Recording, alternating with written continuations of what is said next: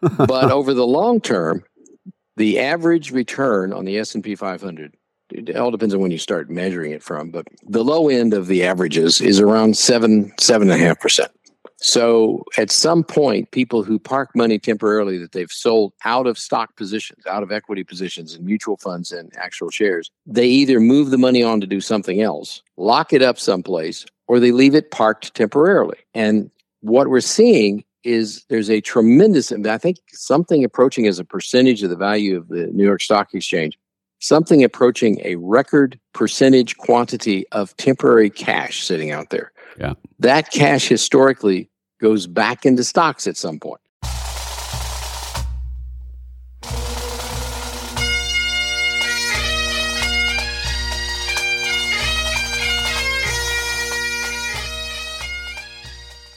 Once more into the breach, dear friends. Else fill the wall up with our English dead. English? British? It's definitely English in, in the English, play, yes. Else fill the wall up with our English dead. Yes. If you Uh, do, you, if you have any English dead, we would like to borrow them to fill up the wall. Yeah, there's a big We don't have any there's a big hole in the walls of Harfleur, and we need to fill them up with something. with and English if with dead Englishmen. Yes, and that is the newest uh, energy uh, uh, saving building material, I suppose, at least in Shakespeare's time, or he was mm-hmm. writing about it from time much before him.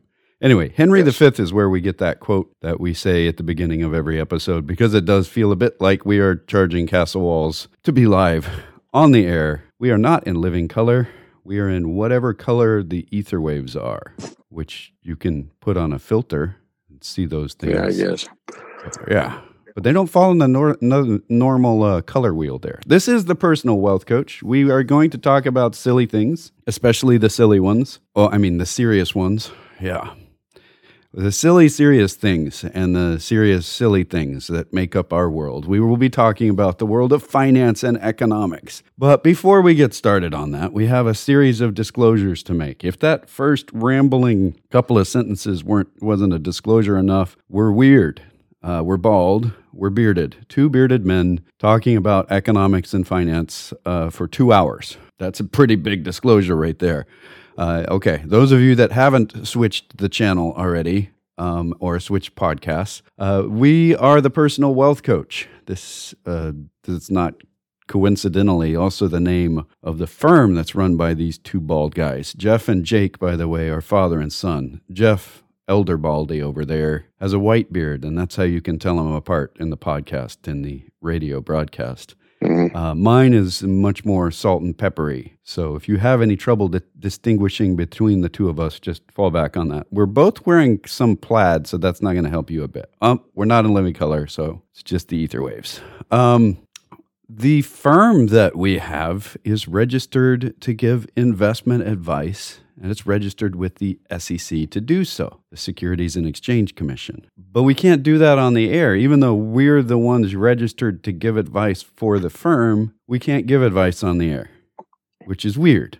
But it's pretty smart, actually, because if we give some advice to one of you and it's good advice to you, I'm pretty certain it would be horrible advice to somebody else also listening. So, privacy concerns, we've got to know who you are and understand your situation in order to give fiduciary advice. We can't do that on the air. So, instead, what we're going to do is talk about nothing. No, no, we'll do something. We're going to do education. Uh, we can't give advice, but hopefully, we can help provide you the tools to give yourself advice or at least know when you need to ask for help. And that's what this program is about. Now, just because the firm's registered with the SEC, that's not meant to imply in any way that the SEC thinks that we, the firm, the two bald guys, are at all significant or important.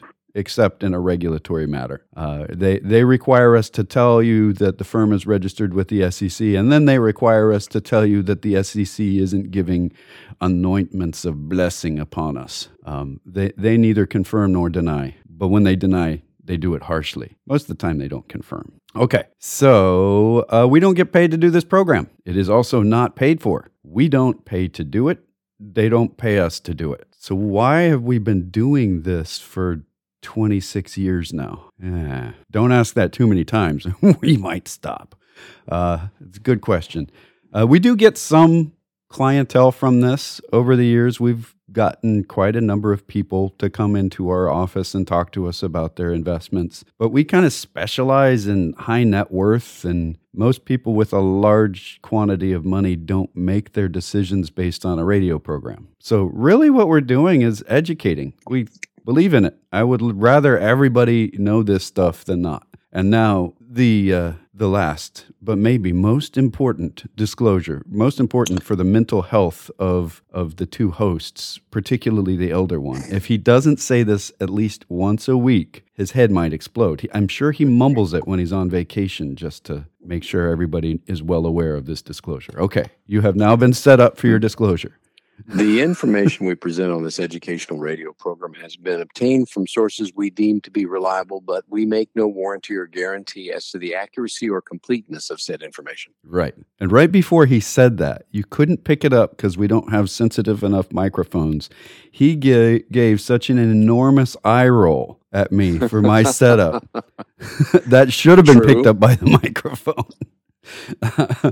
All right. So, what happened in the market this week or the economy in general? Well, the the market, the S and P 500 stock index, which is incidentally the one we use, and I've been asked several times why don't we use the Dow or the Nasdaq or something? The S and P 500 stock index, which is the biggest sampling, it's about 80 percent of the stocks listed in the United States, uh, rose a whopping 0.32 percent this week. Wait, it if went up just- this week?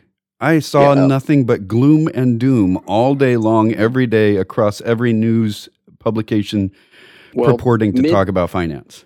midweek when it sure enough looked like we were going to default uh, the united states was going to default. It dropped down to about 4100 but it closed out at about 4205 um, which the, the, stock market has been doing this for some time. Uh, the news is apocalyptic. The world's going to end. The finances are going to implode. That's the financial news and then the stock market kind of zigzags around and rises a little bit and it's been well this is the end of the month effectively and it's now risen for two months The the volatility index, we don't track it very often, has been quite high lately. But the net result of all of that bounciness in the market is a very, very slow, gradual growth Mhm. over the past well, since October. yeah the nasdaq for those of you not i think most of you are familiar with what that is national it, it actually used to stand for national association of securities dealers uh, active quotes um, but since the national association of securities dealers no longer exists it's just the nasdaq now. Well, they actually it- they the Nasdaq became Nasdaq before the NASD stopped being the NASD and merged with the right stock exchanges it, to since the nasd FINRA. doesn't exist anymore it's just a word nasdaq Right. It rose 2.51%. The Dow Jones Industrial Average fell 1%. So what's the market do this week? Well, that's why we stick with the S&P 500 stock index. Uh, it, it generally is in the middle and tells us what is going on fundamentally.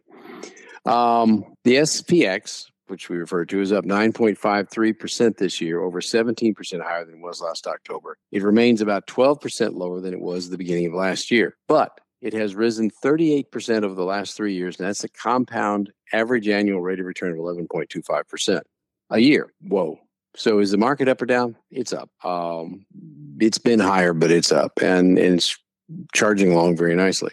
One of the interesting things, and we mentioned this in the newsletter, but there's reading the tea leaves is important sometimes, trying to figure out what's going to happen in the future. You use tea There's a couple of things. I, I do owl droppings. Okay. Yeah. Well, I don't have an owl, so it's hard for me to do that. Right. We we, we have to read something in our off time. That's, Right. that's what we're saying. the short interest on the S&P 500 what is short interest that's when people borrow shares and they they pay in essence a rent on them to the brokerage firm if you have let's say you you have a thousand shares of AT&T and it's uh, um, sitting at the New York Stock Exchange um, and what your broker dealer that you hold it through that's sold being custodian will lend shares out And that's usually being lent from people that are their customers. So their customers Right. say, I want to get a premium. Somebody's going to pay me some money so that I can lend them my stock. But they have to pay me my stock back at the end of this, at the end of the Right. contract. The the issue is that that's a, a big piece of how broker dealers make money. Anyway, short interest is when people borrow stock from the broker dealer and sell it. And then Wait, they wait. will have to buy it back. Let me to make sure- return it at some point Right. So they owe it and then they sell it. Why would they do that? because they think it's going to go down. They think the stock will be lower in the future, and there are you can actually buy um, options on the you you can borrow S and P 500 index as a, as a as if it were a single company, and you can what's called short it, which is to sell it short. So you uh, sold which the borrowed one. You don't actually own it, but you sold it, and, and at some point you're going to have to rebuy it and pay it back. Now, why is this important, other than the fact that people do it? Because all of those shares that have been sold short have to be bought back at some point. Otherwise, the person who borrowed the shares will continually pay interest and fees to the broker dealer and eventually won't will, will lose any potential for profit. And when we have a very, very high short interest, and I was looking, trying to find a higher point, and I couldn't find it, uh, but I only looked in this century. Um, that means there's a lot of stock that's sitting out there that is going to have to be bought by the people who borrowed it so they can return it. This is what typically gives the kick in the pants to a bull market. And there's a second element. Wait, let me ahead, throw. you The. I'm going to give a parallel here because it's recent enough that people still remember this. The meme stocks, Bed Bath and Beyond, but much more specifically, GameStop. GameStop had no profits. It was losing money. It owed a bunch of debt. Its net worth, in essence, was negative. It was making negative earnings, which means it was losing money and it was just had enough cash to keep barely limping along. And a bunch of hedge funds looking at this failing company said, I'm going to borrow their stock and I'm going to sell it. That's called naked short. When you don't own the stock that you just sold, but you're going to have to return the stock to the original owner that you borrowed from. So they have to buy at some point. Well, the Reddit folks, the the uh, the apes on Reddit, all got together and said, "Buy GameStop."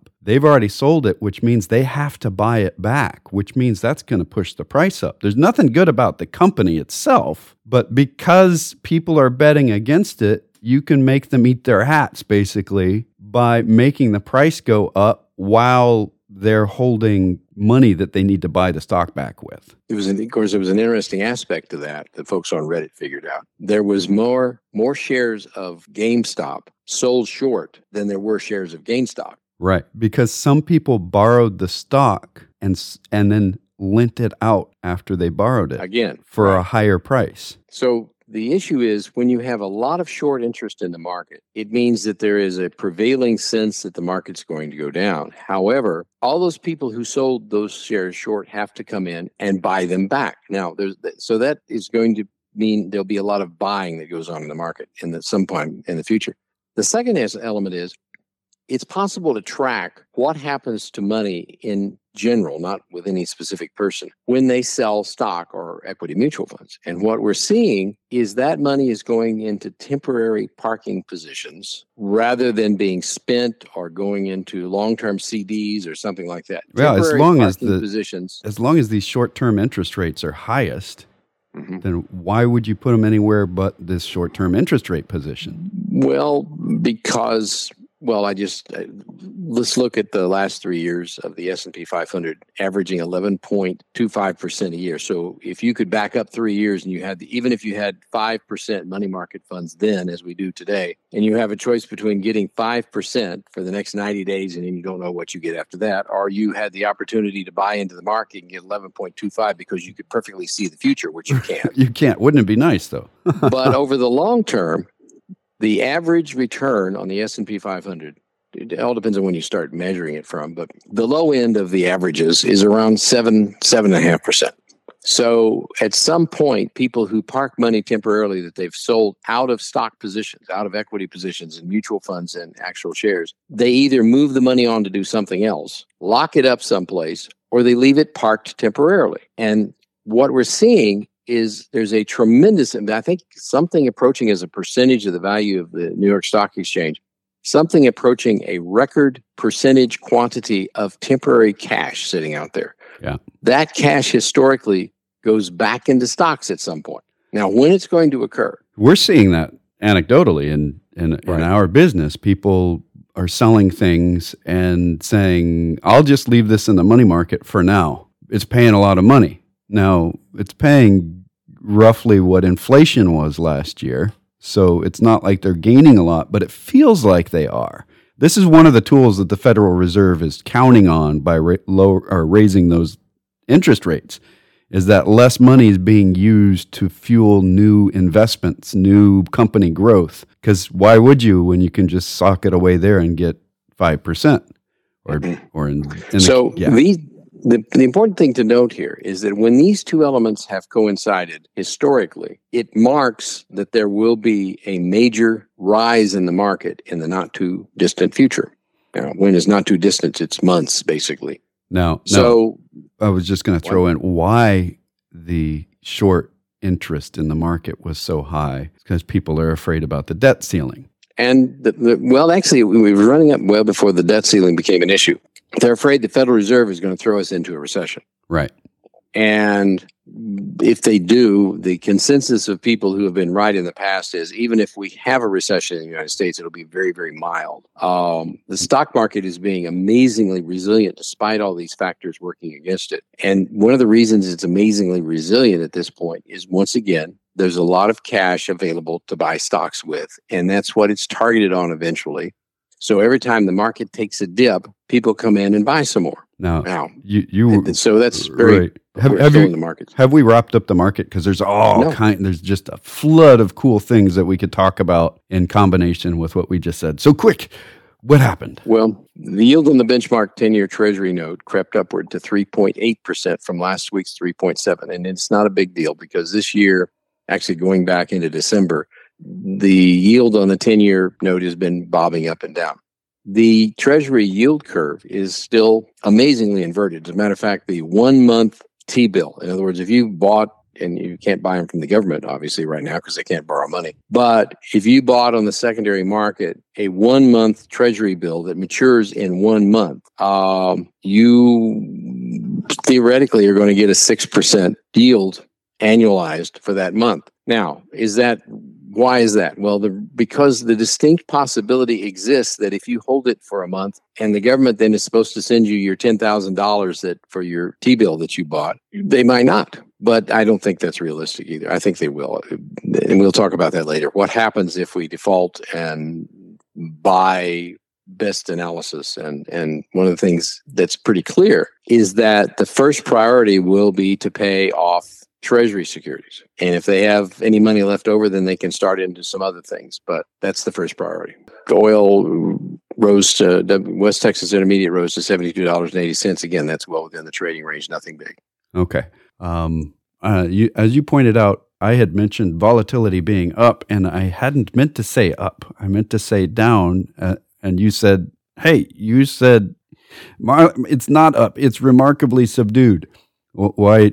The reason why I was what I was talking about there, and I said it completely wrong. The market is not acting like there's apocalypse over it. Uh, the volatility is remarkably up. I should have said down there. I, the comparison. Sorry about that. I am uh, correcting and retracting that story. Please strike that from the record, or just go on strike. That that works. Uh, volatility is very very low, which is amazing. It's the lowest it's been since the pandemic started. It's not quite as low as it was pre-pandemic. Uh, so why, when we have all this other stuff, it's doom and gloom in the newspapers. We've got a debt ceiling thing happening. Why is the market so calm? What do you think? I think because earnings remain up, people who are serious purchasers of stocks, of, of equities, are looking at all the numbers we're looking at and saying, for example, um, one of the articles relative to what John wrote, uh, his question earlier, is that Microsoft is considered to be a safer bet than the United States government right now. People are buying short term debt for Microsoft. Microsoft short term bonds and notes are higher in price and lower in interest rates than they were before the crisis. Uh, so people are looking at that and saying all the things we see, which is that the consumer has plenty of money, they increase their spending. There is no longer pressure on the margins of corporations because of somebody who's going to make what they make and then move it to China uh, and, and be able to make it cheaper than they're making it. That has been part of the economic landscape for decades now. Is that if you're making something in the United States, you could be run out of business by somebody who is making essentially the same thing. They're your competitors, but they're making it in China. Now, there's exceptions to that, obviously, and that is you can't exactly have a, China, a person in China do the plumbing on your house, which is why services inflation has been so high. But across the United States economy, I think serious investors are looking long term and they're seeing a lot of health. They're seeing a lot of uh, potential going forward. And so the markets haven't tanked. Matter of fact, they're slowly rising.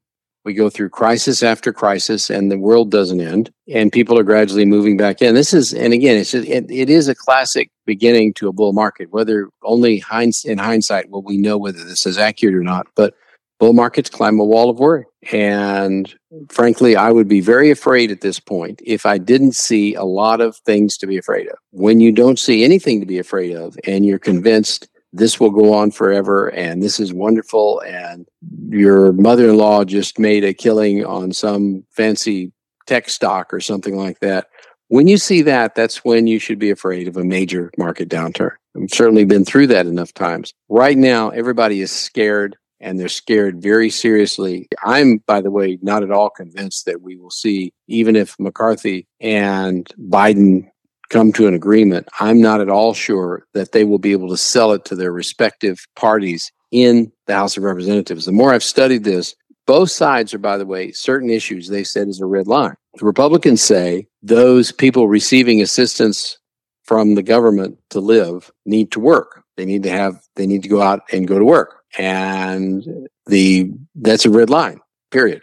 And the compromise is well okay if if there's no children and they're able-bodied and the republicans saying no uh, and i'm not talking about speaker mccarthy i'm talking about individual members of the freedom caucus who have said this is a red line issue. On the democrat side they've got the same red line it's just the reverse the side. side. of the red line. Yeah. The people the people who are receiving assistance from the government because they're poor and poorly educated or whatever, uh, forcing them to to have a job before they get any money is a red line to the Democrats, and I can actually see both sides of that argument. I can I can understand. Uh, one of the specifics that I read about in a Wall Street Journal article I thought was interesting is a you've got a mother and she's got kids, um, and they are they get off school at three o'clock. And she discovers that no matter how hard she tries to work because of her poor education, she doesn't make enough money to pay the rent and pay childcare. So she stopped working because she was it was actually going to drive her into bankruptcy if she worked. And if she stops working and she has the kids, then the government support comes in and she can pay the rent because she doesn't have to pay childcare. That's one side of that argument. The other side of the argument is if she, we are giving her an incentive not to work by paying her for staying home and taking care of the kids. Um, that red line, McCarthy and Biden may find a compromise on that. But the issue is, whichever side of the red line the compromise falls on is either going to lose a significant number of Democrats or a significant number of Republicans. I am, I, I, want to be very, very optimistic that, that we will not default on the debt, but I think there is enough polarization in the House of Representatives right now that the distinct possibility exists that we will default on the debt.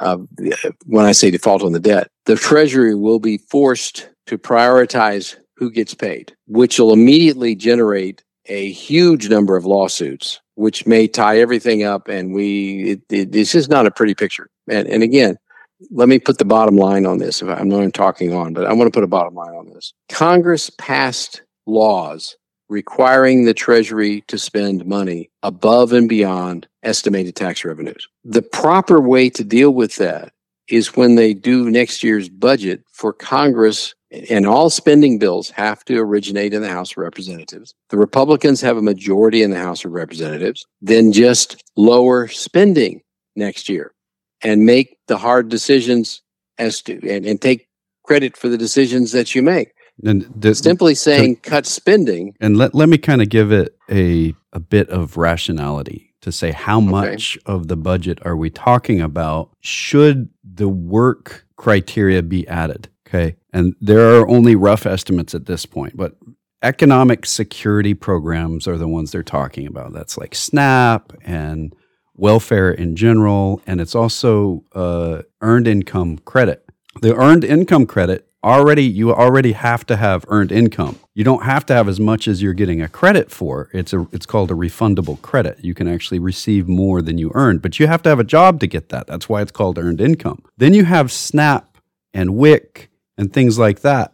WIC requires a child to be involved. SNAP as well is related to to these are benefits given and then there's unemployment insurance. So if we're saying, all right, so we're just the programs that are economic security, if you put a job criteria on it, how much would that change the budget? And the answer is less than 1%. Less, the, the economic security pro, per, as a percentage of the budget is 11% of the budget. The change to say some of you aren't working and we're drawing a red line and we're going to destroy the whole system is less than 1% of the budget of the United States. This is the red line that's been drawn by the Republicans. No, we're going to break everything to make that a slightly different version and the numbers aren't exactly distorted here, but if if it's this is actually a larger number than what's happening at Congress with this area. If you make $100,000 a year and you threaten to stop paying the mortgage, the car bill, uh, and the credit card bills because your spouse is giving $100 a month to the food pantry and she's not aware if the food that's being given to the recipients has a work requirement. And if it does, then um, we'd only be giving $90 a month instead of $100 a month. That's the well, point I'm making that this is a tiny portion of the budget that is the bottom line red line I'm not going to bend on. Let me change your analogy a little bit. Okay. You're making $100,000 a year, but your household is spending $107,000 a year. Right. And you, how do you adjust that? Well, you obviously the the standard and what I would tell people is let's sit down and go over the budget and see where you're spending the money and stop spending so much money, um, or get a better job, get more income. Those are your choices. The choice that Congress at least the the Republicans and to some degree the Democrats, they've got the red line too, are saying is the way we reduce our budget is to stop paying on existing debts and stop paying the mortgage. The start stop, stop paying, paying, the credit mortgage. card bills. Stop paying. Yeah, it, it's it's going to make things worse, and we are out of time. Yeah. So uh, if you have the opportunity or can make the opportunity, please um, contact your representative to Congress and say raise the debt ceiling. The I realize they've got principles involved and all of that, but this is a bad, bad, bad thing. We don't want it to happen. Um, we don't want us to default. Uh, man, there's all kinds of English grammatical errors with that, but it, I think it was correct. Uh, if you'd like to talk to us off the air, um, we have voicemail waiting, uh, real live people during the weekdays, uh, weekends voicemail. Uh, you can reach us locally at 254 947 1111 or 1 800 914 7526. That's 800 914 plan. You can go to our webpage, thepersonalwealthcoach.com or tpwc.com, and uh, you can read our newsletter, sign up for a newsletter. Uh, we put it out on Fridays uh, you can uh, get our podcasts anywhere you get podcasts. You can listen to our full radio program going back a lot of years on the webpage. You can contact us through the contact form or directly at Jeff and or Jake at tpwc.com. Until next week, this has been the Personal Wealth Coach.